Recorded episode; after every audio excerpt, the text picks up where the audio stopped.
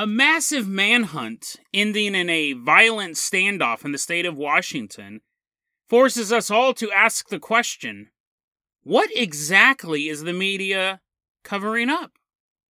And then we end our haunted Halloween spooktobular with one of the craziest ghost stories yet. Is it possible that a family was haunted by the Virgin Mary?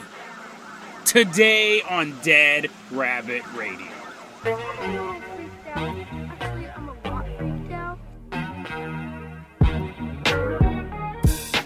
everyone, welcome back to another episode of Dead Rabbit Radio. I'm your host, Jason Carpenter, or I'm your ghost, Jason Carpenter. How have I never thought of that joke before? How does that never pop to my head? I'm your ghost, Jason Carpenter. I'm having a great day. Hope you guys are having a great day too. It's the end of our Halloween spooktobular, spectacular October, whatever I called it. Today is the end of that. I hope you guys all have a nice night tricking and or treating. But someone who has a nice night no matter what month it is walking into Dead Rabbit Command is one of our legacy Patreon supporters. Everyone, give it up for Medusa Buzzcut. Woohoo! Yeah, come on in, slithering on into Dead Rabbit Command. Longtime supporter of the show. Medusa Buzzcut's been around for a long time. Medusa, you're going to be our captain, our pilot this episode. If you guys can't support the Patreon, I totally understand. I do. Just help spread the word about the show. You have no idea how much that helps out. If you find any value in this show, make sure the world knows about Dead Rabbit Radio. Medusa, let's go ahead. I'm going to toss you the keys to the Jason Jalopy. Catch him in your little snaky hairs. We are leaving behind Dead Rabbit Command. Drive us all the way out to Stevens County, Washington. Couple miles north. Actually, I think it's a couple hundred miles north from Dead Rabbit Command, but we're now headed up to Stevens County, and I got to give a shout out to Patreon supporter Thomas the Dank Engine. Thomas sent me this story. Really, really appreciate it. This is a this is a weird one. This is kind of a weird one. I don't know what it means, if anything. October 12th, 2022 is when this story takes place. We're in Stevens County. We're nearby Loon Lake. It's exactly what it sounds like. It's a body of water surrounded by land. I don't know the population of loons in the area. Maybe it's just shaped like a loon. Maybe it was discovered by Charles Loon. Who knows? But, anyways, Loon Lake up in Washington, nearby Stevens County. We're going to meet a man named Jeffrey Smith. Jeffrey Smith is 54 years old, and he's running through the woods near Loon Lake. He's not jogging. He's not out there for his health. Well, he's trying not to die. So I guess that would be considered there for your health. He's running through the woods. He has a pistol in one hand. He has body armor. And he's running through the woods. Above him, he hears a police drone. It's flying high above the tree lines. Jeffrey Smith is wanted by the police because just a few hours earlier, he showed up at this dude's house and tried to kill him. Fired a gun right at the guy and then got in his car and drove away. And the police are after this dude. He drives over to Loon Lake, starts running through the woods. Now, when I say the police is after this dude, this is a huge manhunt.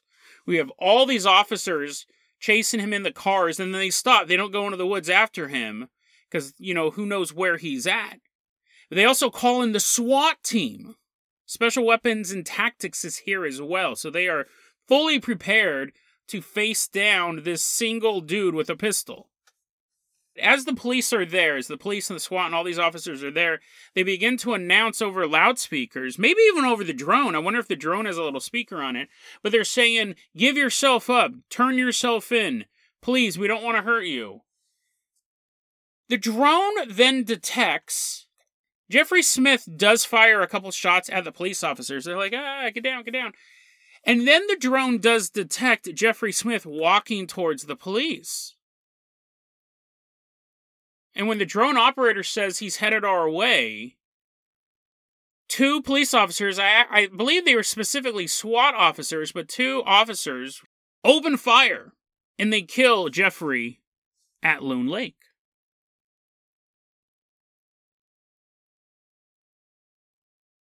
This is an interesting story. not for what happened. Unfortunately, we do have these types of incidents happen all over the world. Right? We have people go from 0 to 60 like they just seem to be totally fine and then they just open fire on some random person whether it's their workplace, someone walking down the street. We see these type of things. Sometimes it's a setup to do suicide by cop. They're trying to get a bunch of cops there so the cops can kill them and they can die without having to take their own life. This isn't an unusual story, unfortunately. You'll find several articles detailing what I just told you. But that's not the whole story. Thomas the Dank Engine works at he, he said he worked at a dispensary. So I that my the only dispensary I can think of is a medical marijuana dispensary. Maybe there are other things. Maybe other people pronounce it correctly. I'm sure they do. But he works at a dispensary, and he said that one day he's sitting there, he's selling, I'm just going to assume he's selling weed. He could be selling balls and yarn or whatever. But he's sitting there, he's slanging that green stuff, and a woman walks in.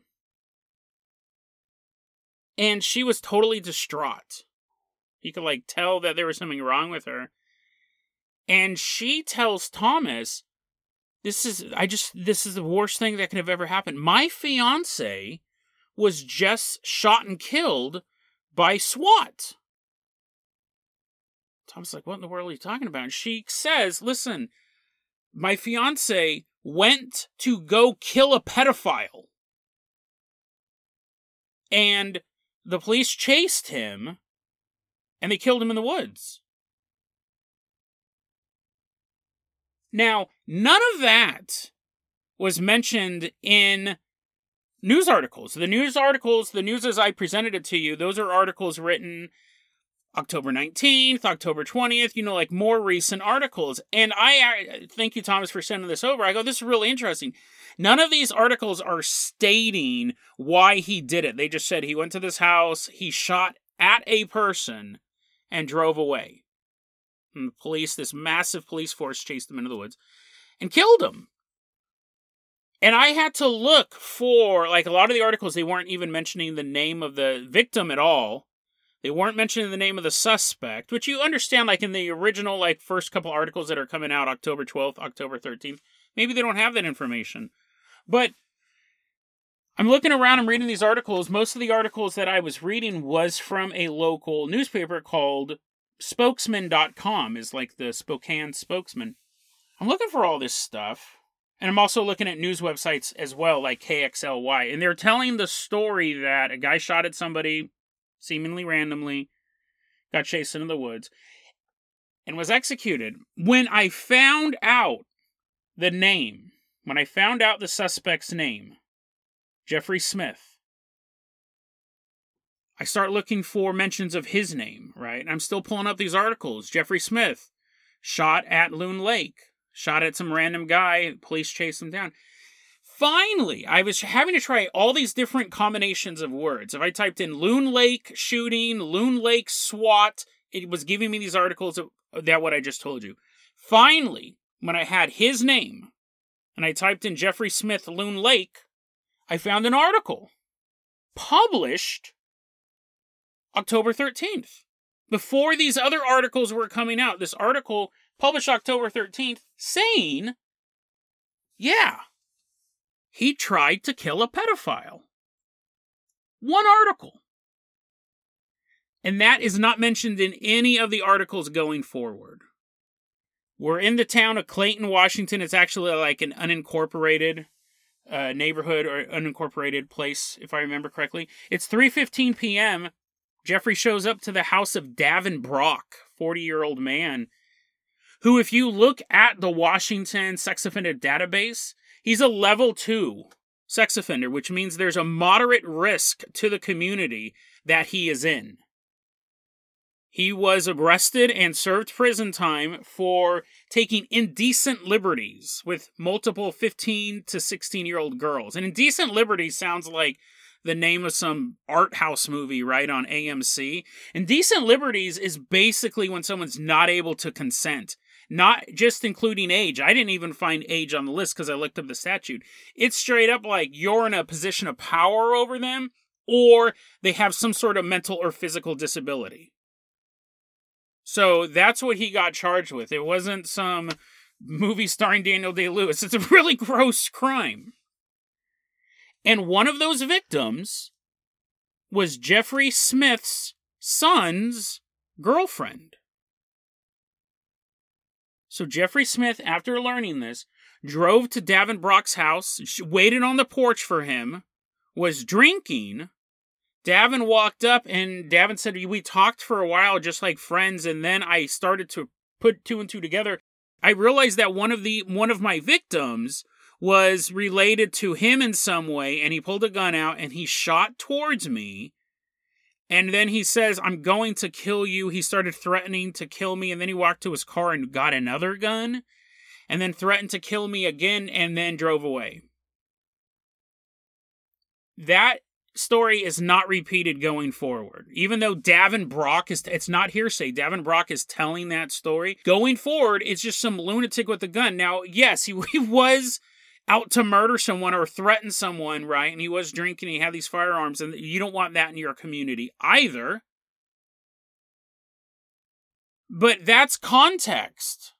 And the question is is why is this part of the story being buried? We covered an episode, it was very recent, about a month ago, and this is why Tom has sent this story over, about some vigilantes, some pedophile hunter group confront a man in Target, a pedophile. They were pretending to be an underage girl. This guy showed up to meet with a girl. They started getting into a scuffle. Someone pulled out a gun.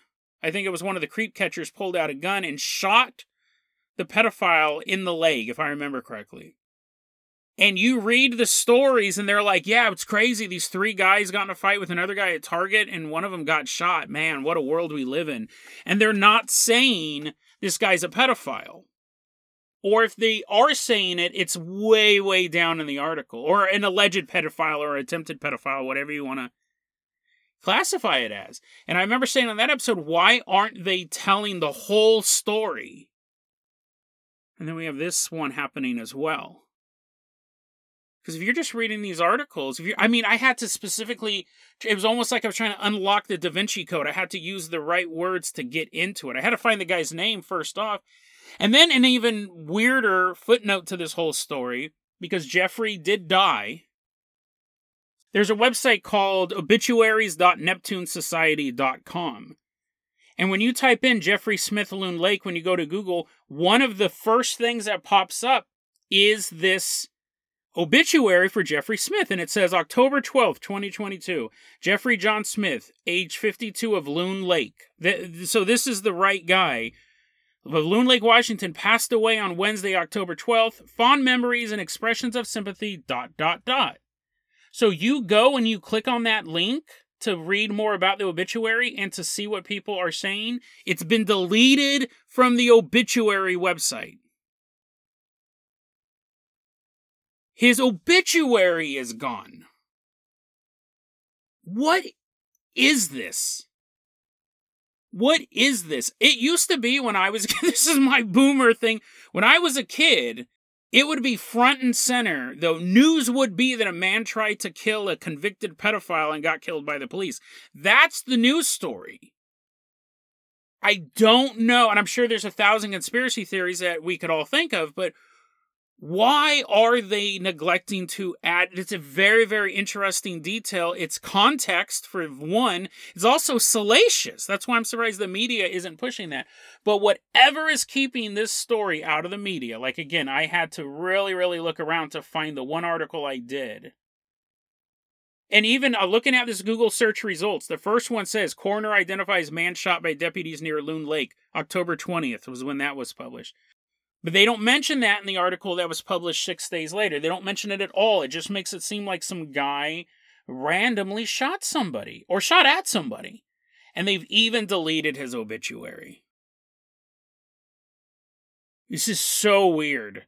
This is so weird. I don't understand why people are running cover for pedophiles. Why are these parts of the stories getting deleted?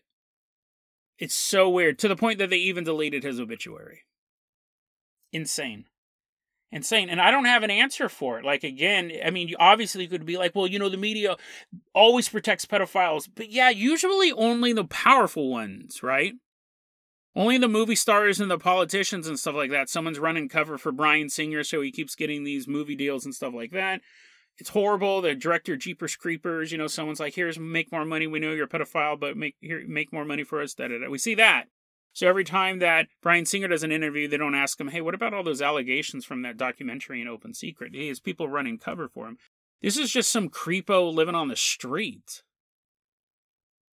Absolutely. There there is a directive coming from somewhere because now we've had two incidents of this. I always say first time is a anomaly, the second time is a pattern. I don't actually I don't remember what I say, but basically if we see something happening over and over again, why is the media running cover for pedophiles? They did it in the story about where the he, that guy got shot at a Target they weren't giving you context. They made it seem like it was just a mass shooting, a, a shooting at a target type of thing.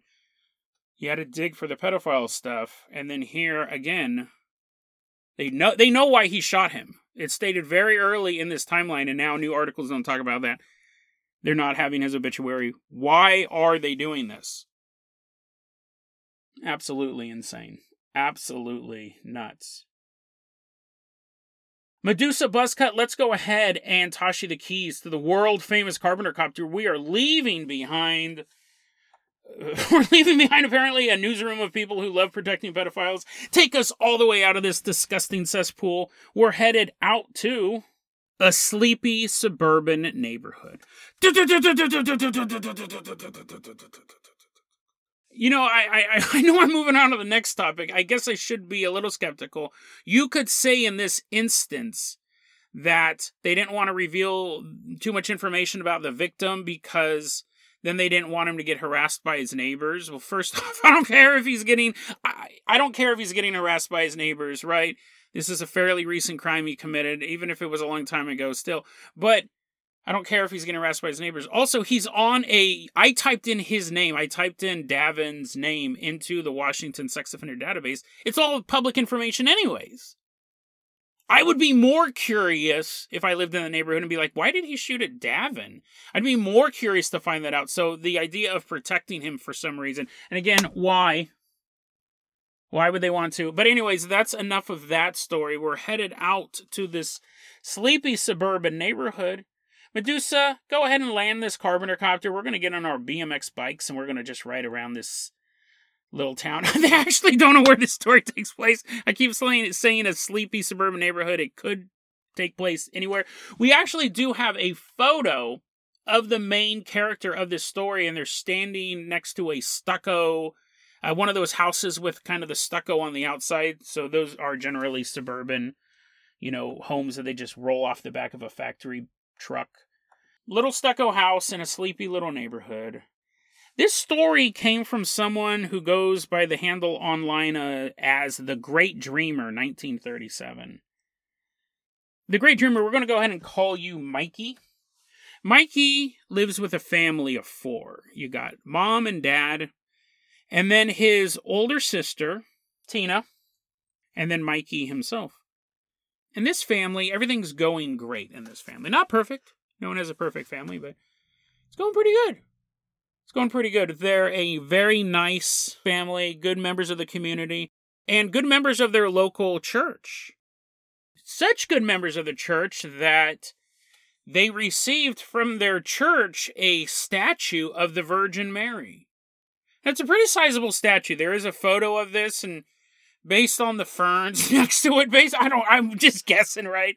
I don't know how big their ferns are, but I'd say the statue's probably about two to three feet tall. Right? It's pretty. It's a pretty big statue, dude. That's bigger than a lot of little babies, right? Toddlers and stuff. They'd be like intimidated by it. Intimidated, intimidated by this statue of the Virgin Mary. So they have this statue. They've had it in their house for a really long time. For a really long time. It's, they've actually had it longer than they've had their own children. We're talking about 25 plus years. This statue of the Blessed Virgin Mary has been in their house. But life unfortunately happens, and the mother ends up in the hospital. And the father's at the hospital, the kids are at home. And one night, it had to be like maybe four in the morning. Tina wakes up, and her dad is walking into her bedroom. And he says, Mom passed away tonight. And Tina couldn't believe it. You know, this is your mom. Losing your mom would have to be just incredibly difficult. Even worse, the younger you are. Tina hears this news and, you know, it hurts her, right? She's never going to see her mom again. The next morning, when Tina, we don't have an age for these kids as well, but considering they're home alone, I figured Tina is probably in her early teens and Mikey younger than that. But Tina and Mikey, the next morning, they're in the house and dad comes home from the hospital and he sits down and he goes, Mom died last night. Mom died last night in the hospital. Dad's telling him all this stuff, and Tina is thinking, wait a second. So dad came at four in the morning to tell me about it. Then he went back to the hospital, maybe fill out some paperwork, and then he's coming back to tell us about it. But what she learns, her dad never came home at four in the morning. That wasn't her father walking into that room to deliver the news that her mother had died. After the mom passed away, they had to move. So they left their house and they ended up getting an apartment.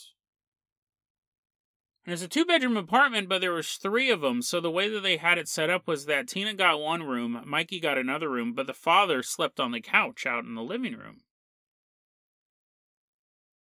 And when they made this move, they took the stuff, you know, that you could take out of a house and fit into an apartment. But one of the things that they made sure they brought into this apartment with them was the statue of the Virgin Mary. They had had it for so long.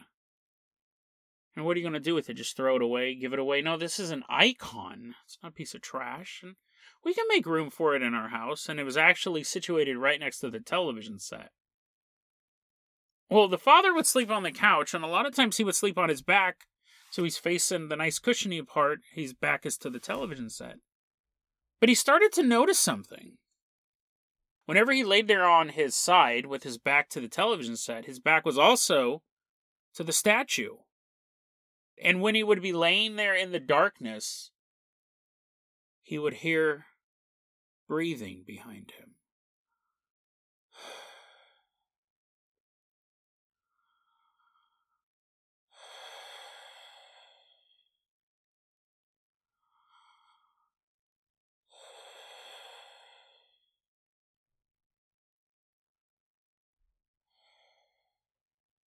He said it was so heavy and so distinct he could actually count the breaths. It wasn't something he had to strain to hear, it was clearly audible. Someone or something was breathing very heavily whenever he had his back to the statue. Now, not all the not. Let me say, it wasn't every time. It's not like he's like, oh, I forgot something in the kitchen, and he turns around. He's walking to go get some more Cheez-Its, and he hears the breathing. It didn't happen every single time, and it happened when he was going to bed when he had his back to the statue. But even then, it wasn't every single time. But this was a phenomenon he did recognize. Another pattern he started to see was the nightmares. He would have this dream that he would wake up in a bed, which would probably be the dream of anyone living on a couch. He'd fall asleep on a couch. He'd wake up in a bed. He's still in the dream world, but in the dream, he's waking up in a bed. And he's all alone in the bed. But he can't move. He's laying on his side in this bed and he can't move. And he begins to feel something crawl into the bed behind him. this thing would continue to move through the bed until it was right behind him, until its body was pressed against his, and he'd begin to feel these arms wrap around him.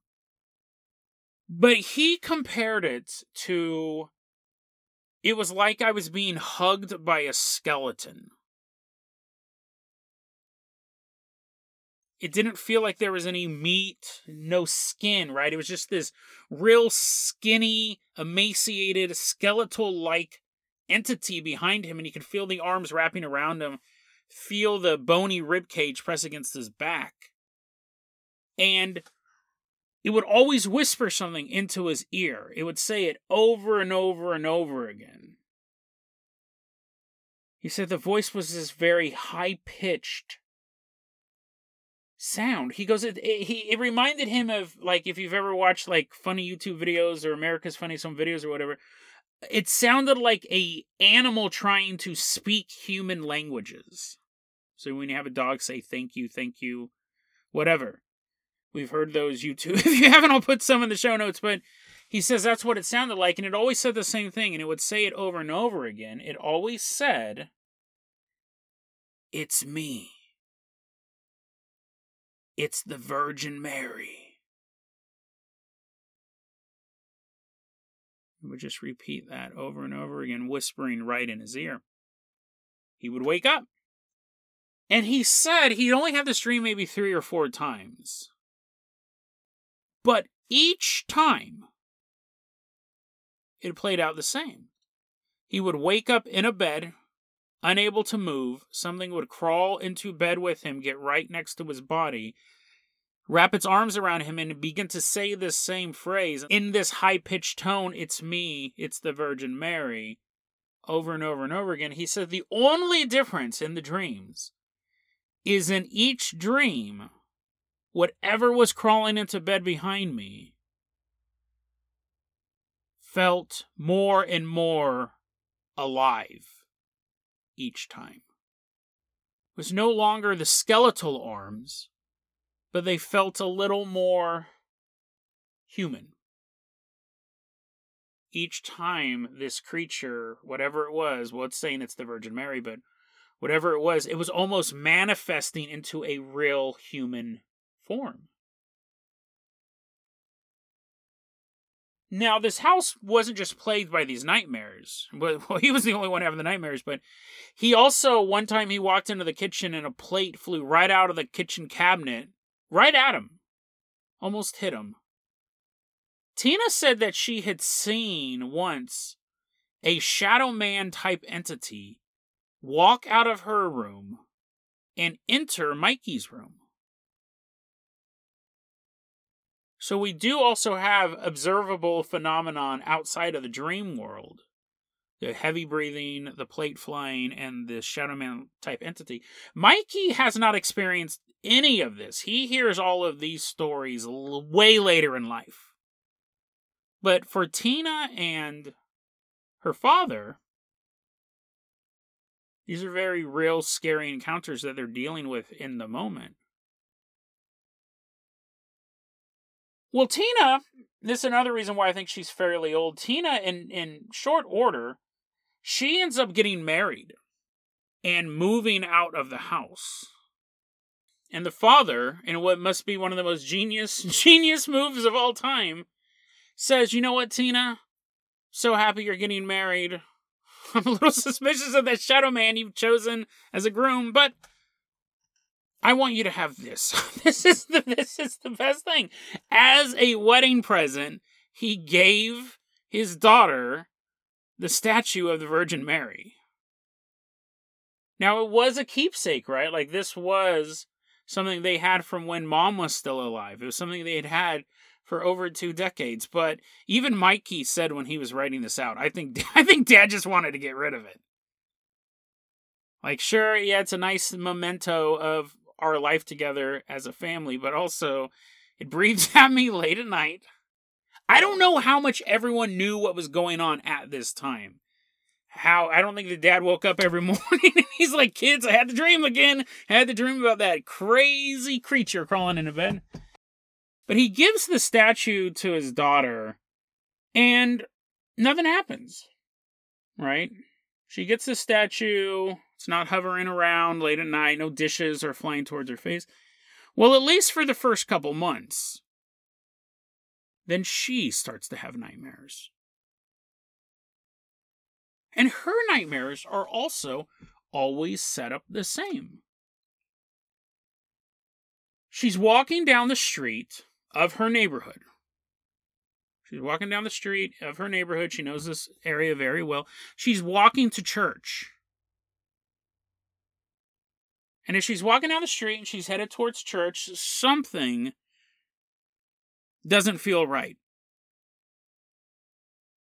And she turns around, and behind her, you know, probably a couple yards, right? It's not right next to her, but let's say five, ten yards away, on the ground is the statue of the Virgin Mary.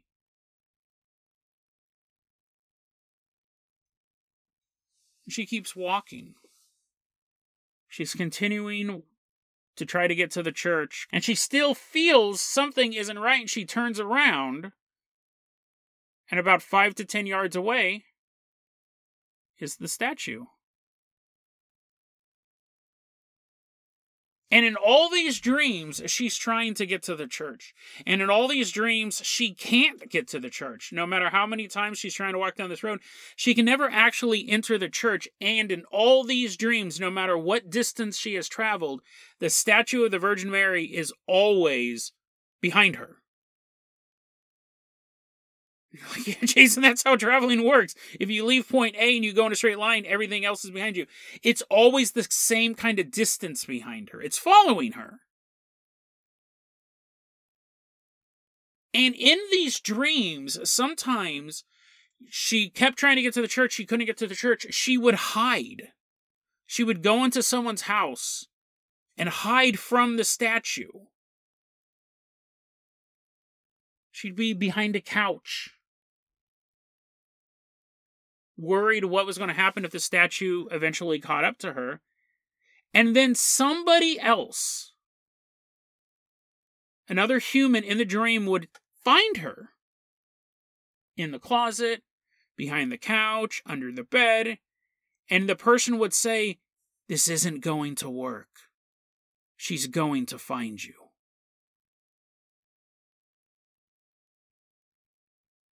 She's trapped in this dream loop. It doesn't happen every single night, but when it happens, it plays out the same. She is either slowly pursued by the statue. She never sees it moving.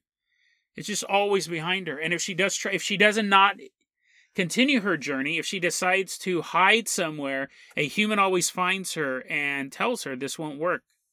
She's going to find you.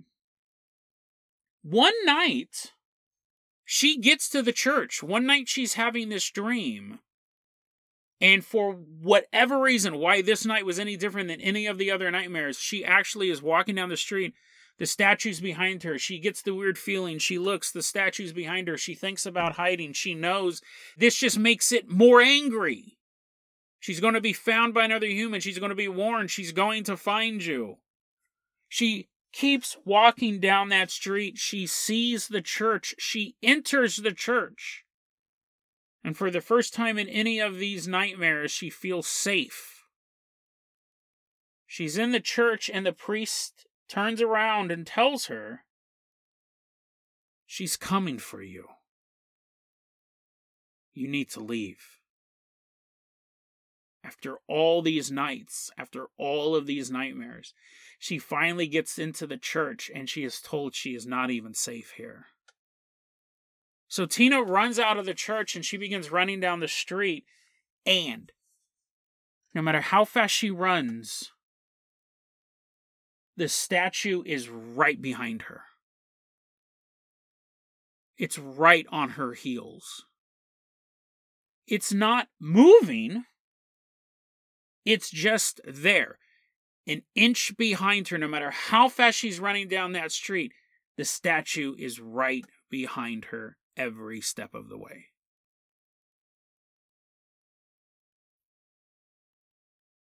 When she woke up after that time, she's like, okay, I'm done. I don't, I really don't think her dad told her anything about what's going on with the statue, but she's not an idiot. She goes, I keep dreaming about the statue. And again, it's not a tiny little statue. This is a, at least based on my fern measurement system, two to three feet tall. So she takes the statue and places it outside. It was inside her house this whole time. Now it's outside on her doorstep. She's like, Welcome, visitors! Meet my haunted statue. She places this outside. The nightmares immediately cease. She never again dreams about trying to get to the church and being followed by the statue of the Blessed Virgin Mary. The next thing that happens is arguably worse than that. Because before those dreams would happen every once in a while, but once she moved the statue outside of her house, every single night,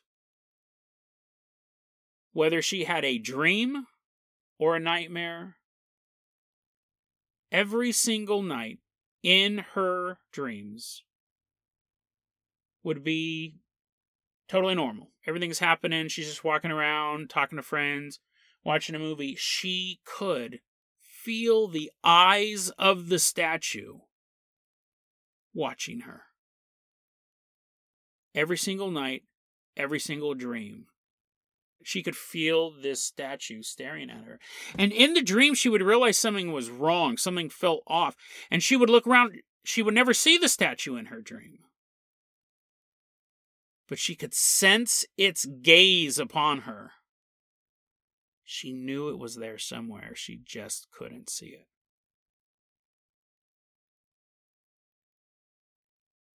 And this happened night after night after night after night after night. At some point, and I this is so interesting because I'm reading the story, and this is the part I go, okay, I can fact check this. If this doesn't work, then maybe it's all made up. And it could all be made up, right? All of these stories could be made up. But what happens is one of her cousins ends up meeting the Pope and getting this rosary blessed by the Pope. And I actually was like, is that even a thing? I mean, I know the Pope blesses stuff. So I did some research, and yeah, you can do that. Apparently, they do these like mass blessing type things, ceremonies. I'm obviously not Catholic, if you can't tell, but um, I was like, okay, so at least that checks out. This is written by someone who, at least, if it is made up, at least they know that fact, and I didn't know that fact. It could all be made up, could be real. But she gets this rosary blessed by the Pope, and she gives it to the sister. She gives it to Tina. And I don't know, again, how much of the story is being related to the people around them. Generally, when people are suffering from these types of hauntings, right, which are very, very hard to prove, you don't tell people about it because you sound like a lunatic. You just sound like a weirdo. So I don't think she's like, hey, um, when you're out there talking to the Pope, can you get something blessed? Because I've been being chased by the statue of the Blessed Virgin Mary for the past couple months. And honestly, actually, this type of haunting you probably wouldn't tell people about because it's borderline blasphemous. But, anyways, she does get a rosary that's blessed by the Pope himself, and she placed that around the statue's neck along with some other religious iconography. And the dreams immediately stopped. There was never any other sense that this statue had any ill will towards Tina or the father or Mikey or anyone. To this day, it sits outside that house, looking like any ordinary statue. It's a fascinating story. We did a story a long time ago, maybe like 200 episodes ago, about a group of three girls who were camping in the woods. I don't remember the detail. I think they were at like a summer camp. I believe it took place in Eastern Europe. And the Virgin Mary chased them down a hill. And again, that's one of those stories that you go, what is this phenomenon? It's definitely, I mean, I don't think I have to give you an intro of I I mean I guess I could Jesus' mom, right? But I'm sure pretty much everyone knew what I was talking about. We're talking about a religious figure, not just a religious figure, but one that is venerated by a huge group of religion. The Catholics, you know, venerate the uh, Blessed Virgin Mary. So it's it's you know it is in their art, it's in their iconography and, and things like that. So to have to you know cut to the chase, the mom of Jesus running down a hill chasing little girls, it sounds absolutely blasphemous. It must be some sort of demonic entity taking that form. And then you come across this story, and we see a weird combination of events. We have a statue that's been around for over, again, they had it for 25 plus years. The mom dying and then the paranormal activity happening is a super weird combination. It would make sense if they started seeing the ghost of their mom. If the mom died and then every so often they'd smell her favorite perfume in the room, that's sweet, it's beautiful. I wouldn't talk about it on the podcast. It is hauntings, but those hauntings, they're a dime a dozen. I get it if it's if you're experiencing it, that's totally awesome, right? I'm not saying you're like, oh man, I miss my mom, and then Jason said it was lame that her spirit's still around. Oh, and the mom ghost is like, it's okay. Jason's kind of a jerk. You know what I mean, right? I want to talk about that. It's sweet and beautiful, but it doesn't really tell us anything about. It doesn't tell us anything unique about the human condition or the ghost condition. Here we have the mom dying and negative spiritual energy, hostile ghost attacks, or whatever, demonic attacks, right? Engulfing this family. And it's using the vessel, it's using the image of Mary to do it. You could have a demon disguising itself as a religious figure. What I find so fascinating is why did this start when the mother died? It's almost like the mother was a calming influence over the family. I have a lot of questions, honestly. I don't know why, when the mom died, they lost their house. I'm curious about that as well. So there could be more, like, facts about the story that we don't know. But it's possible that this statue was always haunted. And the mother's psychic barrier around the family prevented them from feeling any of it. That's a possibility. Another darker possibility is that when the mom died, that's what caused this whole thing. But it is a story that we can test. Right now, that statue is outside of a house, and it is wearing a blessed rosary that is keeping whatever is inside of it at bay if we really wanted to know what dark forces may lie inside that statue, all we have to do is take the rosary off.